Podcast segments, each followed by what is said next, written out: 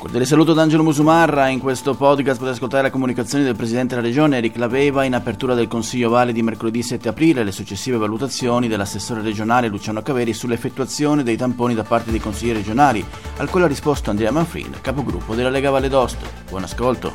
Intanto un augurio di pronta guarigione ai miei colleghi che sono confinati a casa in questo momento.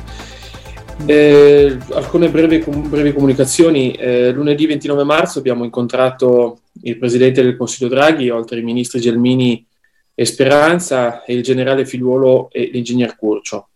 L'oggetto della riunione era appunto sulla situazione della gestione delle vaccinazioni, in particolare in riferimento alle forniture di vaccini stessi, ma è stato anche un confronto sulle prossime eh, misure nazionali in fase di valutazione in quel momento che poi sono poi state inserite nel decreto legge approvato nei giorni successivi. In quella riunione abbiamo avuto modo di porre alcune questioni al governo, alcune condivise con tutte le altre regioni ed alcune questioni più specifiche della nostra regione. Le questioni generali condivise erano relative a una valutazione attenta da parte del governo per poter giungere eh, gradualmente e non appena la situazione sanitaria lo permetta alla riapertura delle attività, senza attendere per forza eh, la fine di aprile per ritornare alle possibili zone gialle, come era stato inizialmente ipotizzato. Per quanto riguarda invece le nostre richieste specifiche, abbiamo in particolare richiesto ancora una volta gli strumenti normativi per poter controllare gli afflussi dai due trafori, dal momento che in particolare sono bloccati ovviamente gli spostamenti tra regioni. Un problema che è stato di fatto affrontato e risolto solo in, in minima parte. Abbiamo poi richiesto, insieme alla provincia autonoma di Bolzano, la valutazione di forniture aggiuntive di vaccini eh, alle regioni di confine, procedura prevista peraltro anche da alcune eh, procedure eh, a livello europeo. L'argomento, peraltro, di una fornitura eccezionale di vaccini per le Valle d'Aosta è stato oggetto poi di interlocuzioni successive e che vanno, che vanno avanti tutt'oggi. Per quanto riguarda invece la situazione epidemiologica in Valle d'Aosta, come noto, e come purtroppo previsto eh, nelle ultime settimane abbiamo visto un aumento importante di contagi, di conseguenza anche dei ricoveri ospedalieri. Il tasso di saturazione dell'ospedale ha nuovamente superato i livelli di guardia e si è ormai pronti a riattivare le misure straordinarie come l'ospedale, come l'ospedale da campo.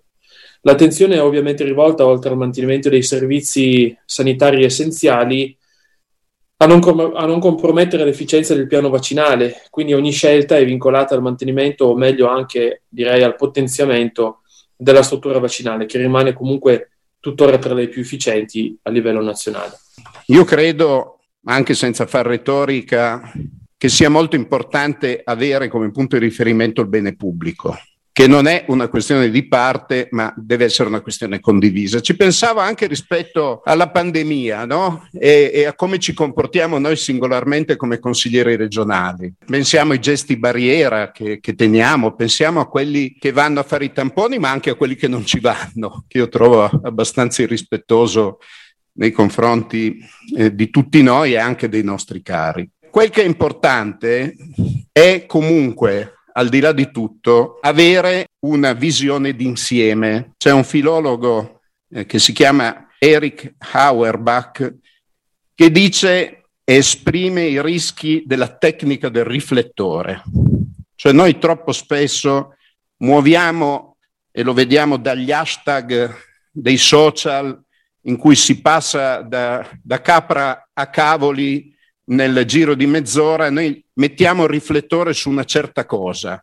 Bisogna cioè avere la capacità di guardare l'insieme delle cose che dobbiamo fare in una logica eh, di collaborazione e nel rispetto ovviamente, perché questo è un principio democratico, della differenza che esiste tra maggioranza e opposizione. Mi spiace non vederlo, l'assessore Caveri per aver aperto un capitolo, quello del, dei tamponi, importante, che vogliamo assolutamente ricordare e evidenziare. Ecco, mi permetto, citando il suo intervento sui tamponi, di spezzare una lancia a favore dei suoi colleghi di giunta, perché immagino si rivolgesse a loro che poi sono risultati positivi, perché è, è, ingiusto criminalizzare chi non si sottopone ai tamponi, soprattutto se sono i suoi colleghi, perché in caso contrario, se fosse qualcun altro, chiederei anch'io effettivamente di sapere come è possibile che un assessore conosca i dati di chi si sottopone o non, non si sottopone ai tamponi, visto che sono dati coperti da privacy, quindi immagino che si rivolgesse ai suoi colleghi che poi sono risultati ovviamente positivi. Ringrazio i colleghi che hanno affrontato le code al, al, al drive-in per sottoporsi ai tamponi, perché la tentazione di farsi portare dei tamponi in ufficio è sempre molto grande, ma i colleghi hanno resistito con grande pervicace, quindi li ringrazio. E ricordo ovviamente a me e agli altri che anche fare un tampone in farmacia ha lo stesso identico valore di chi si sottopone al drive-in, ma questo ovviamente chi poi fa delle informative a questo consiglio non può ovviamente esserne a conoscenza. Mi spiace molto che un'esigenza fisiologica mi abbia privato della possibilità di sentire il suo intervento. Ho avuto un attimo di, di esaltazione. No, io sono contento che quelli che non vanno a fare i tamponi al drive-in lo facciano in farmacia, per cui ne, ne sono molto lieto per cui sarò molto più sereno a bere il caffè alla macchinetta e andare ai servizi. Trovo che noi servitori del servizio pubblico e del bene pubblico magari andare a drive-in è anche un riconoscimento umano nei confronti del personale che vi lavora. Ed è tutto per questo podcast, grazie per il vostro ascolto. Se ritenete interessanti i contenuti che avete appena ascoltato potete condividerli utilizzando i canali social di Aosta Press. Per ogni comunicazione potete scrivere a podcast.it. Al prossimo ascolto, buona continuazione, state bene.